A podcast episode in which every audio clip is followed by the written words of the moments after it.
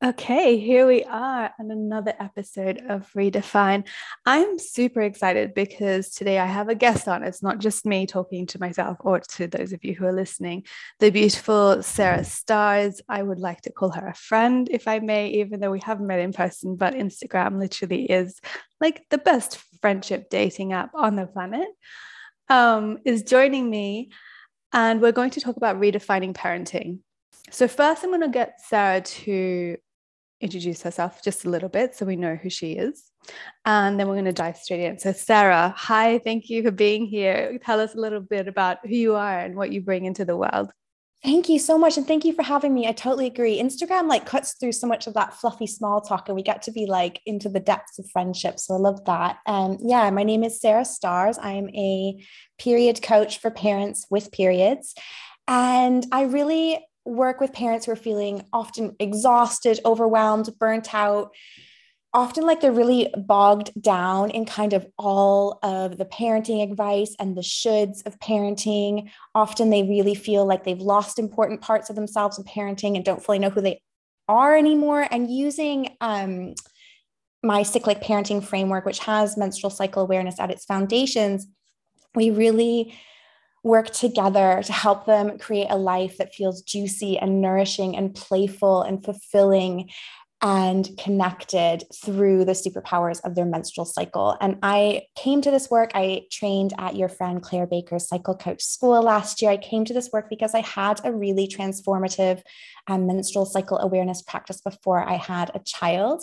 And then I felt a bit lost after I had my baby. It was like, in one way, I totally came home to myself and it felt really primal and natural. And there were other elements. I mean, we had a really traumatic family experience when my son was very young that I think took me away from myself a little bit, but I just struggled to find my feet more generally, but also in this menstrual cycle awareness work that had been so powerful for me before having children. But like some of the things that I'd been doing, you know, when I had great stretches of time to rest and kind of complete mm-hmm. control over my day because I was self employed, it just felt so different to now. Um, how did I fit in that kind of honoring of my cyclic experience? within the the re- really real time constraints of having a child and I think that the cycle is so powerful for families because it really does bring you back to yourself, to all the parts of you, and to that really strong intuitive voice that I think is so important if we are going to parent in new ways and reparent ourselves in the process. So those are kind of some of the things that I help parents work together. Um, yeah, in my one-to-one coaching and courses, and what brought me here to chat with you today. Mm, I am. Uh, I'm almost speechless because I was like, yes, so this she's actually the perfect person to talk to about this. So here's what here's what I'm thinking. Here's something that I am coming up against quite a lot in the world, which is two very strong narratives. The predominant one, which is what I would say the um, less self aware, more dogmatic and conditioned parent might say, which is about how parenting is so hard, it's so time mm-hmm. consuming, it's so exhausting, it's the hardest thing they've ever done their, in their lives. They feel so unsupported, they feel so alone, they feel like it is so, so, so hard. And you know, of course, we all have moments where we question and have doubts in anything that we do. That's completely normal. But they're really stuck in this cycle of like, why is this so hard? Mm-hmm. And then there's the minority of parents who I, from my observation, I have approached this from a more conscious and um, different kind of expectations kind of place, or maybe or already have a have ease with living a more cyclical, way with nature because nature is always changing and growing um, who seem to have you know of course it's still challenging because anything new is challenging. Like starting a business is challenging. Having a child starting a family is challenging. There's so many things in life. You know some of the most rewarding things are so challenging but somehow they f- have found uh, a more fluid and graceful dance with those challenges. And so that what I want to redefine with you, what I'm hoping for us to redefine is this narrative, this the first one, the conversation of mm-hmm. it's so hard, it's so horrible. Not that they don't love their children, but like it's so exhausting, it's so overwhelming. I feel so unsupported. How mm-hmm. do we change that? And what's at the root of that? And then I have a million of millions of questions there. Like, one of them is what do parents need? But let's, I've just asked you like seven questions. So let's go with whatever's coming up for you there. Yeah, yeah, I, I hear that and, and feel that so much. And I know in my own experience, like I really naturally fell into the style of parenting that people call attachment parenting. And in a way, it's like a really a return to kind of traditional parenting wisdom of um, you know, natural term breastfeeding and baby wearing and co sleeping. And those things, I mean, honestly, I'm like a bit lazy. So those things just felt like way easier to me than like warming up bottles in the middle of the night. If I could roll over and like whip out a boob, that's like a lot easier. Um, but there is also ways in which I think um, recognizing also, I mean, I don't, I don't need to like vague book about it. My son um, got really sick with meningitis when he was two weeks old. So we were oh, like really um, like in this trauma spell as a family and I think that was part of it. But I think a lot of people experience some form of trauma um, through birth or just through. Um, also, the responsibility of keeping yeah. another human being alive feels tremendous, especially right at the beginning, where you're like, oh my God, oh my God, what am I doing? and I think a lot of people don't realize, and but I heard someone speak to this the other day, and I think it's so true that often um, the age of parenting um, where you were least supported or didn't have your needs met can have like then when you're parenting a child through that it can really trigger stuff in you so if you were not held and cuddled if you were left to cry as a baby and then you're mm-hmm. trying to cuddle your baby through their crying that crying can be so triggering so i think often um, we we end up in this you know uh, these experiences that are very challenging and and, and triggering mm. um, but so for me i know i kind of threw myself into this attachment parenting in such a way that i um, fell into something that I'd really wanted to avoid, which I was often um, kind of pushing past my own needs and not recognizing mm-hmm, mm-hmm. Um, my own needs within that, and that um, was really imbalanced. And I think for for many parents, like what I want to say is, if you are feeling like it's hard, and you are feeling unsupported. And actually, Vienda, in your workshop with Claire Baker, um, the boundary workshop, you really re- um, reminded me of this because we're going through a really full season as a family. We're moving internationally and mm-hmm. I'm working on building my business and all these things. And, and what you said to me and what I would say to parents is like, it is society, it is the systems that are set up against you. It's not you. There's nothing mm-hmm. wrong with you. And it's not that you're doing anything wrong, but there is another way. And I think what I say to people often is that we are a generation of parents parenting without a village, right? It's not mm-hmm. just you. Life has been set up to keep us busy, to keep life overfull, to keep us unsupported. And I, you know, there's possibly some intentionality in that. Parents are definitely not supported in the way that they would need to be, I don't think, to mm-hmm. really thrive. Mm-hmm. And I, I like, I'm sorry, may I interject? I just, as you were speaking, I remembered the study that I read quite recently, which said something along the lines of the people who are parents right now, so basically people in their 30s and 40s, are the least parented generation mm. that has been recorded. And what that means is that their parents or our parents were not emotionally, physically, or um, otherwise fully present with us because of A, their own traumas, and B, the stresses that they had to handle in their lives. And so the fact that we are becoming parents without having fully ever been parented ourselves probably adds to this sense of like, oh my God, this is so hard. How do I do this? Like, I haven't been parented. So, how can I parent? But of course, that doesn't happen. You know, you're not having this conscious thought is just like, oh my God, I feel like I'm missing what I'm having to give. And so I don't know how to give it in the fullest capacity. And honestly, I think that's because, you know, there's all of this advice out there and it's so conflicting and ultimately like you know there's never going to be a one size fits all for thing which is why i think coming back to the cycle and coming back to the intuition is so important but there's so much information out there about like sleep and how to get your kid to play independently yeah. and to feed them and really the biggest thing that we can do for our children is the very difficult and long haul work of reparenting ourselves because like you say yes. it's, it's paradigm shifting to parent in a new way but it's going to bring up things mm-hmm. that need tending to in ourselves. And mm-hmm. so I think a lot of us are aware of this lack of support. And I, you know, I think it's important to recognize when things are systemic, when they're just not what is the societal norm. But I think then we have to move past that and say, well, then what are we going to do about it? Exactly. Starting in our own lives and then hopefully taking that out into the wider world. Because I think, too, sometimes people are like, well, we don't have a village. And it's like, if you stop right there, well, what was the village, right? Like your parents and your grandparents probably lived with you and helped you raise your child and raise your child in the way that they had raised you. And like, is that what we want right mm-hmm, like i'm mm-hmm, actually mm-hmm. more and more kind of like into the idea of inter- intergenerational living and um, multi-family living but not i think you said this in boundaries as well like i don't want to live in a community. I need a lot of personal space but i was just thinking about what that could look like on a neighborhood level but yeah. um so we don't actually necessarily i'm sure there's lots of traditional wisdom and things that our grandmothers did, did that we do want to weave into our lives but i think there's a lot that we want to move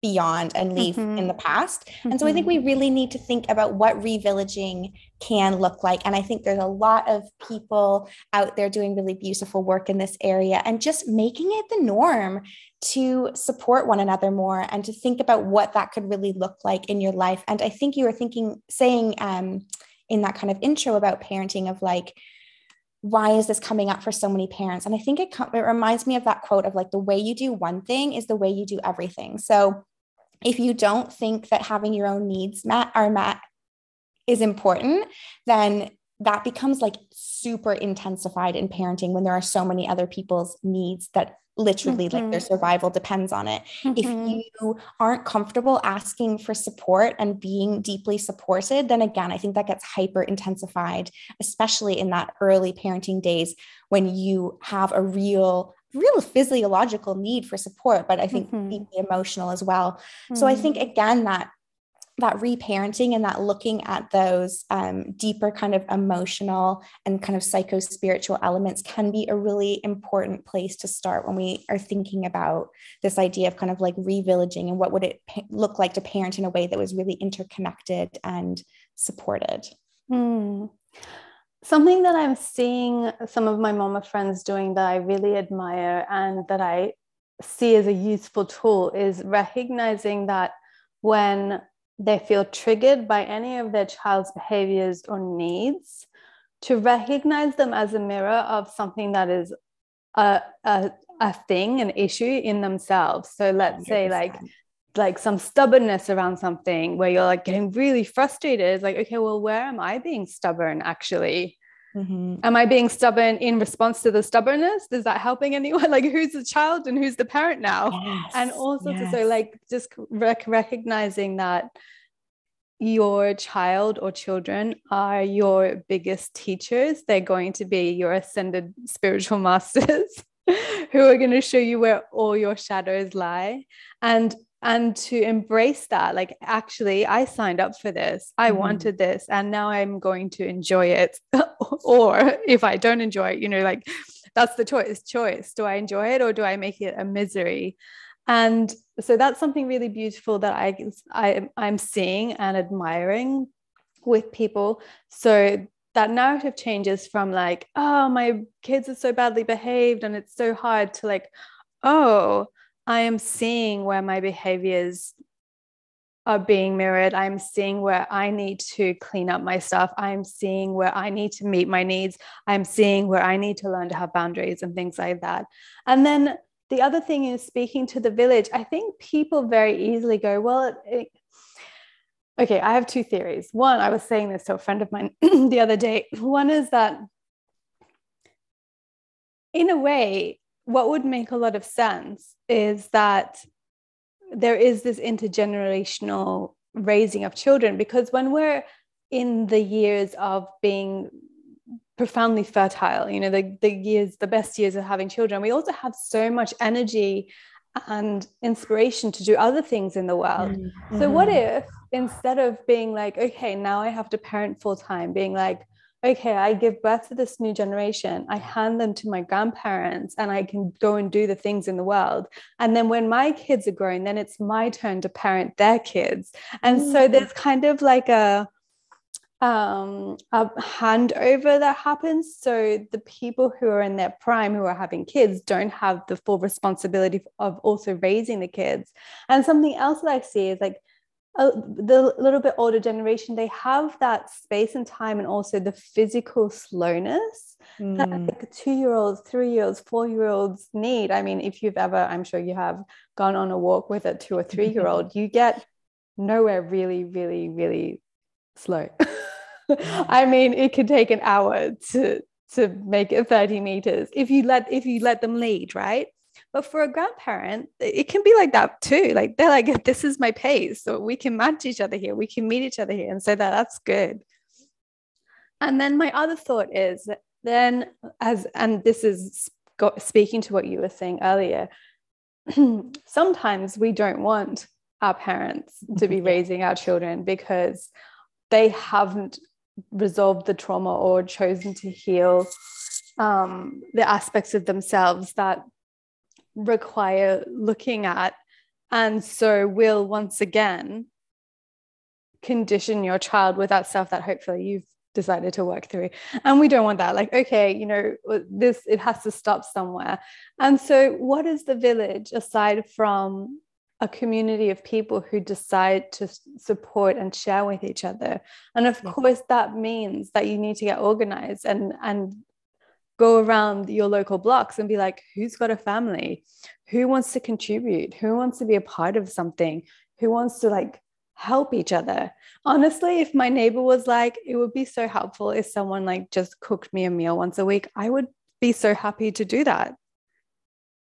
You know things yeah. like that. So uh, looking at the village as a community project rather than as a return to living in some kind of tribal um, terrain yeah, yeah. So speaking to your t- first point about like recognizing those parenting triggers and where they're kind of showing the places where we could clean up ourselves, I'd really recommend two books. One being The Conscious Parent, and the second being Parenting from the Inside Out. And both of those, I think, speak really beautifully to our our children as teachers, and also to um, yeah this kind of responsibility to reparent ourselves and to often i think we expect behavior from our children that most adults aren't actually emotionally intelligent enough yet to display and i mean absolutely i think both of those are such beautiful revillaging kind of possibilities i'm certainly drawn more to the second one and we are actually in the process actually moving out of our house into an airbnb today and we're in the process of moving from the uk to canada next wow. week to be closer to my family because my whole. Family um, lives in one city, whereas my husband's family is a bit more spread out. Um, but just look like that's something that we keep thinking when we think about which neighborhood we're going to live in and such is I think that the ability to kind of create community closeness. I mean, I think it was a real lost opportunity that started to happen in some neighborhoods in the pandemic, and mm-hmm. it could have really become a model mm-hmm. for how we should be living. Yeah. More Generally, I mean, I think around the world, there's been research that that has a massive impact on quality of life and life expectancy and how just more beautiful and vibrant life could be if we were you like you say dropping off food on each other's doorstep and knowing mm-hmm. that there is kind of um you know i just picture even like older people who don't have grandchildren, like how having some kids around would probably mm-hmm. really enliven in their lives when they're um, quite isolated. Um, and there's some beautiful projects that people have created around um, making it safer for children to be able to play outside. Because I think that's a big thing for parents is that like you're expected to be parenting. I, I certainly wouldn't want to hand off parenting fully to my parents, but like there's just this real intensity of and, and, i mean we also home educate so that adds to it but that was a choice mm-hmm. of it and quite a joyful one that enriches my life for sure and hopefully mm-hmm. my son's as well as he grows but that like when we were kids in the summer you'd go and play outside on the street for eight hours a day Yeah. And, and your parents sense. didn't care. Well, not that yeah, they didn't care, no. like I mean, they, they were fine. They're like, okay, be home for dinner. yeah. now yeah.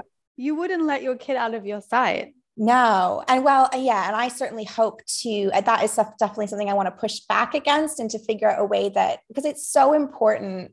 Um, you know, I remember uh, there's a, a blog I've read for a really, really long time. She's a, she lives in Brooklyn. Her name is Joanna Goddard. She's, yeah, like a big following, but she talked about sending, I think her six year old to go, like, she gave him some money to go buy a chocolate bar and let him go to the bodega down the street. And like, he had to cross the road. And, but like, but that was something she could do as a kid and that she trusted him to be able to do that. She taught him how to be safe. And I remember at the time I hadn't had children. I was like, oh my God, a six year old, like out in Brooklyn, that seems wild. Um, but I think it's actually so important for, it's for so kids. empowering. To, yeah. Yeah. So I think we know from research that the kind of things I saw a study yesterday, and it was like 65% of 11 year olds have never been allowed outside without adult supervision. Um, and that's wild. That's wild. wild. And in the comments, the things that people are scared of, and I totally get this as a parent, and it is scary, but there are things like sexual abuse and abduction and really terrible, scary things. And the fact is that they're incredibly unlikely. Yes, they're it's way less unlikely than they have ever been. Mm-hmm. But we mm-hmm. live in this hyper mediaized world where we see those risks, if they happen anywhere in the world, they're played out on screens and in newspapers for days and weeks and yeah. years and decades, sometimes, as a case yeah. um, local to us has been. And it makes it seem so big. But I just think, mm. I mean, yeah, all I want for my son is for him to be able to like live near some woods and be able to go build forts all day and have his own like child led world when he wants to be and then obviously to be with us and to feel safe and loved and supported when he wants to be. Oh my um, gosh it reminds me of i don't know if you've read the book by matthew mcconaughey. What is no. it called? Uh, i think it's his only book. It's basically his journey journal and then some added added thoughts. And he tells the story about when he's 11 years old and he goes to live with his dad in florida. And his dad lives next to these woods and next to these woods are is this sort of like a wood mill, I think. That's what it's called, like where they sell slabs of wood. Um, and he sees this tree and he decides that over the summer holidays, he wants to build a tree house. And so he devises his plan, and he's 11, right? Like he's a kid. Mm. He devises his plan where he would get up at five in the morning and sneak into the wood mill and steal planks of wood for a certain period of time until he had enough for a treehouse. And then once he did that, he convinced his dad to buy him a bunch of, and his dad doesn't know, like no one's seen the treehouse. And he's spent an entire summer building the highest, tallest, biggest treehouse an 11 year old could build so much and it was so high that he could actually see up ab- across the woods. And i was just thinking that is one of the most formative and beautiful and powerful things that a young man can do for himself. He kind of it was mm. almost like a rite of passage like i am creating something for myself with my bare hands. I'm taking the risks and i'm determined and i'm committed. And like we we all need that Absolutely. And I think more and more children are being robbed of that. And mm-hmm. I think it's going to have, well, I think it already is like going to have serious consequences for their personhood, their selfhood, their soul Absolutely. on every level, yeah. um, and how they experience the world.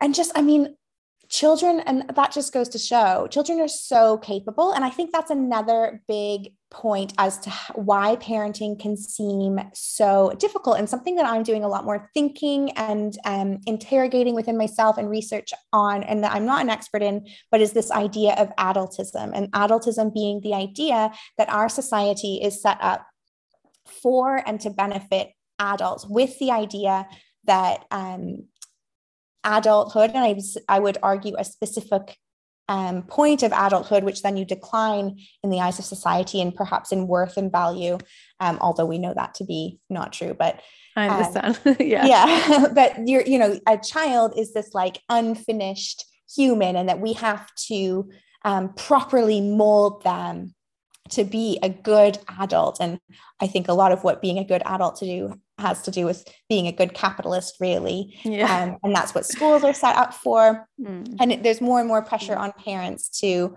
um, I think, mold children in a certain way. And a lot of parenting advice, even this kind of idea of like gentle parenting and gentle discipline, still I think has at its basis this idea that we should be like manipulating and controlling children's behavior and trying to mm. get them to this certain point X, mm-hmm. where I think where they can, fit into the mold and yes, they totally. suit the society's needs yeah. for consumption. and I think if we can redefine that and recognize that children are full persons within themselves, and our job as parents is more to create the safe space where they can stay in that fullness of who they are, right? To not have to go to therapy and read a bazillion self help books to come back to that fullness, but to stay in it because it's safe and protected throughout their childhood. Um, I love this so much. It's the most profound thing. For I've me, heard. part of that yeah. is like, so for example, there are things that um, we don't let our um, our four. My son is four; he's nearly five. We don't let him see, and um, like violent things. He, he hasn't seen um, superheroes yet, and we try and stay away from overly commercialized like children's shows and things, where then mm-hmm. you're going to see all the the stuff in mm-hmm. um, supermarkets, mm-hmm. and we don't talk to him about we talk to him about like being kind to the planet and taking care of bees and planting gardens and we pick up litter in our neighborhood but we haven't talked to him about like catastrophic climate change and climate collapse right? Because i hmm. think those are things that i don't think he needs to know that. Not right now. Right? And there's like lots of things that i think that he's not cognitively able to process. I mean i can barely I can't exactly. climate collapse, right? yeah. It's too much. So there are ways in which I think we're protecting him in that way and it's a fine line like he would really wants to watch superheroes because his friends watch superheroes there's a mm-hmm. fine line um, between us creating that safe space i think for him to flourish and are we um, when do you give up more and more control mm-hmm. i think mm-hmm. it's a dance for sure but i think mm-hmm. there's absolutely this beautiful journey of when you can step back and say, it's not my job to control his behavior. It's mm-hmm. not my job to make sure that he turns out in this specific way. It takes some of the pressure off your shoulders as well. And again, I think it mm. goes, I mean, so much of this goes back to this reparenting journey because to, to step back, just to come out of this place of control and manipulation, that's re- definitely requiring um, some reparenting on my husband and mine's part because all of us were victims of adultism, right? All of mm-hmm. us. Mm-hmm. I mean, perhaps there are families, but I think would say mostly we have been the victims of adultism. Yeah. Um, unless you by proxy, it's not in, on, on purpose. yes. Yeah. Absolutely. And just so um, it takes a lot of of unlearning for us to think about yeah what what we what our role is as parents and that perhaps it's not actually what we thought it was mm. and like you've said already that our children are teaching us at least as much as we're teaching them that they, we, they have so much to offer and i think there's just that just brings so much juiciness into family life when we are seeing them people and full kind of contributing members in the family even if our roles at this time look a bit different mm-hmm. so what do you think parents need like t- tangible, practical, concise things that mm. they can reach for or start designing into their lives in order to relax into parenthood, feel safe and secure in allowing their child to show them who they are instead of forcing them into who they think they should be mm. and find that dance, that balance between holding the line and also letting it go. Yeah. Yeah. So, I mean, I think the biggest thing, and I know you have a beautiful course about this, and it's something I work with people in a kind of cycle awareness um, basis in my one to one work, but I would really focus on creating a super strong relationship with your intuition because there's mm-hmm. always going to be so much noise out there. There's always going to be people who have an opinion. No matter what you do, if you breastfeed your kid or you don't breastfeed your kid, somebody think, is going to think that you're doing it wrong. And mm. the fact that they think, you're doing it wrong is probably just a projection of what they did or didn't do and how they feel about it but oh my gosh i'm just going to interrupt for a minute but it annoys me so much that people think it's okay to project their own beliefs onto other people. Like whatever works best for you is what's best for you and your family. That's that's the rule not what anyone else thinks. Absolutely and actually when i when I was having before I had Peter, um, I have family and friends like across the world. So they sent me beads wrapped in these little um, like well wishes and prayers and things that they had um, written for me to like kind of infuse the beads. And then I had them at Peter's birth. But um, my friend's mom sent me um, one that just said the best parenting advice I could ever give is just that like a full sentence is this is what works for our family. And I've turned to that so many times mm. because I think there's also within us like this real desire to share what has worked for us mm-hmm. and to believe that is the right thing because then we can like work through some parenting guilt that maybe we're having. But just to be like, this is what works for our family. And to be honest, for me, it's become this is what works for our family right now. Like yeah, children and family dynamics change so quickly. So I think the more that you can connect into that intuition the more that you can sense what is right for your family and just tune turn down the volume on everything else. I think that's huge. And I think it's a really beautiful thing to teach and model to our children because mm-hmm. we're just all in information overload all of the time, I think. Mm-hmm. Definitely. Okay. So intuition is one. What else? I would think like just thinking about what can your support network look like. And I know some people do some planning around this before their birth, but like finding those like-minded people. You know there's often um, local parenting groups and i think you can find like ways to start finding those people who like are wanting to do things a bit different who want to have like meal trains when someone's sick or who want to have like weekend movie nights in someone's backyard or um, do like something like some flower planting. So just like thinking what, what would a support network look like? What would a thriving community look like? And what are some really small ways you could start bringing that in. And you know knowing that a support network if you're in the privileged position um, have that it can also be paid help right? Like it could be mm. um, meal delivery services or a cleaner. Like we had a cleaner for a little while and it's life changing for sure. We'll definitely get back to that when we can. Um, and working through any judgment that you have around um, getting that help working through that kind of internalized um, thoughts that you need to do it all. Something that I keep hearing from parents is like, I know that I can't do it all. I know that I shouldn't do it all. And I feel like I have to do it all. And um, it's, yeah, it's a really important one to work through, I think. Mm-hmm. So thinking about what support networks you could call on and what would, would maybe look like to bring a bit more connection community into your life. Um, and for me, if you do have a menstrual menstrual cycle, I think that beginning to track it and to live in tune with it a little bit more. I do have a free ebook about this on my website.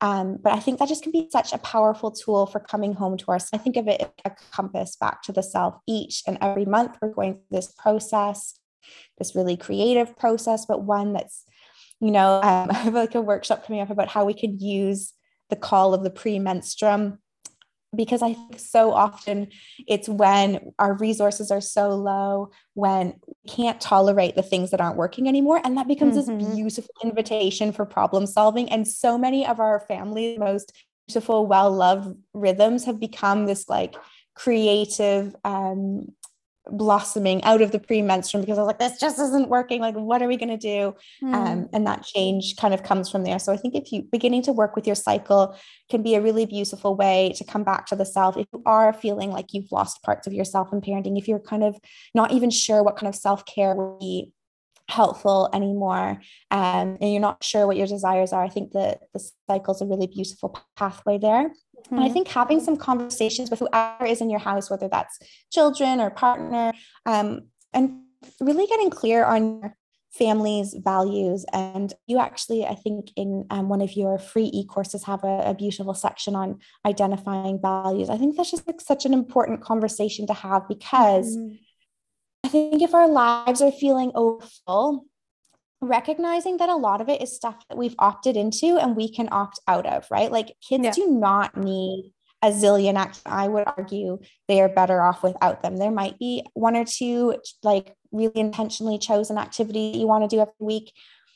but I think intentional simplicity and having those values to kind of hold things up up aside and say, is this fitting our family's values? Like, is having activities every week, is feeling really, really busy every weekend, is that matching our family's values? And maybe for you it is. Certainly for us, it's not. And so we've gone through this process of real, well, Peter's Peter's a bit young for loads of activities, anyways, but um yeah this process and the thing really is what most kids are really sorry to speak over you no, but no, what, not what most kids are really craving is for you to be really present with them. Absolutely it's not about all the activities it's how present are you with them like because they're desperately needing to be witnessed at that age like witness yeah. me look at me existing i need you to witness me existing that is your job I absolutely agree. And I think the more that we can do that work of just cultivating presence, our children benefit from that so much. And they benefit from being bored. Like the most creative things yeah, that my son do come from the times also, you know, like the being really present when I'm present and holding a firm boundary with him when I'm unavailable. And I think that's something that gets a lot of parents find challenging and i've certainly found challenging as well like that sometimes when you have to hold those boundaries and not be available but it's okay like your cup of tea shouldn't you know that's like in so many means your cup of tea shouldn't have to get cold like you can mm. drink a hot cup of mm-hmm. tea and have those few minutes to yourself you can go take care of the things that you need to take care of yourself and something that I've found is there was times when I was so exhausted and burnt out in parenting that the idea of holding a boundary and the um, resistance that that was likely to meet felt like more than I could manage. Yeah. yeah. But then when I did hold those boundaries because the pain of not holding it became greater than the pain of holding it, like the resistance, it melts away and he goes off and he does, finds something. And I know that's harder with a baby um, who can't go take them off themselves off and build something out of scraps of cardboard. Mm-hmm. Um, and something that I would point to there is this idea of the the good enough parent. Um, and I'll just read a quote about this because I found it so helpful when my son was really little. Um, it's a quote from Sarah Ockwell Smith's The Gentle Parenting book. And she says this about the enough parent.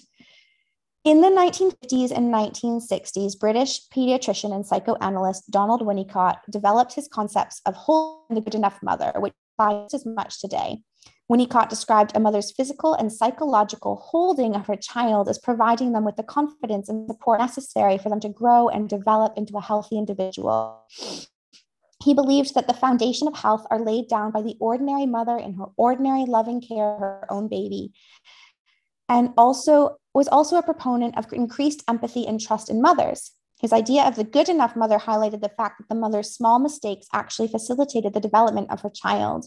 He held that no mother was perfect, and indeed, that perfection was actually undesirable. It is when a mother trusts her judgment is that she is at her best. And I think that idea of being good enough is so powerful as well, because there's going to be times when your baby has to cry for a few minutes, or mm-hmm. when you misinterpret their cues or when you do lose your temper and then afterwards you model repair and you show mm-hmm. your child what it is to apologize because i think we should all be apologizing to our children and treating them with the same respect we would if we lost our our temper with an adult. Mm-hmm, absolutely. And, and, showing you showing them that you're human. Yes yeah. we're not these righteous godly creatures. We're people just like them who make mistakes yeah. and get it wrong and can acknowledge that and repent well repent but you know speak to it own it yeah absolutely and i think knowing that that actually it's in your humanness in both that beautiful like you say being present nurturing warmth that they grow but it's also in your humanness and your flaws it's in all of it that they mm. they really thrive and need you and i think something you spoke to which is that dance of um, when to kind of cede more and more control to your child. And I mean, it's an ongoing, for me, it's a, yeah, this ongoing unlearning of knowing that I can give more and more control. We've um, just given our five year old control of his bedtime, and actually, it's gone superbly. Um, it's yeah, it's not something I thought of before, but it, time was becoming really difficult, and we thought, you know what, you can just decide when you go to bed, and we'll still like we'll be available to put you to bed um, and like cuddle you and read to you when you need that. But you can decide what time that is. Mm. And that's worked really well. But I think just like knowing, like I said earlier, like looking through some of that adultism if it's um, showing up for you and just like having a conversation with your child and letting them have some say or at least express their views about what's right for them and let them have an opinion on it and know that that's really valid. Certainly often you know there can be safety concerns and there can be things that they're just not psychologically ready for and i think that's valid but i think bringing their input into the family decision making as much as possible is really really empowering for them mm. um, but really illuminating for us as well mm, beautiful okay i'd love to close with a suggestion for those parents who do have this narrative around it's so hard i'm so exhausted i'm so overwhelmed it's all just too much like uh what is on maybe a sentence or some words or something that they could anchor themselves to to start redefining how they see parenting? Yeah. Well i i wonder how much of it is just that there's a choice and there's a choice to see things differently. And that's like i mean it comes up i think it probably gets a little bit overused in personal development kind of stuff but what if you just started with i'm willing to see this differently. And like how can parenting be different for me? How can parenting be fulfilling and playful for all of us? Just opening up to that willingness to see it differently to mm-hmm. know that there's another way mm-hmm. and then let that guide you into something different. That's gorgeous. I think that's what a lot of parents probably need to hear right now. Thank you so much sarah. Thank you so much for having me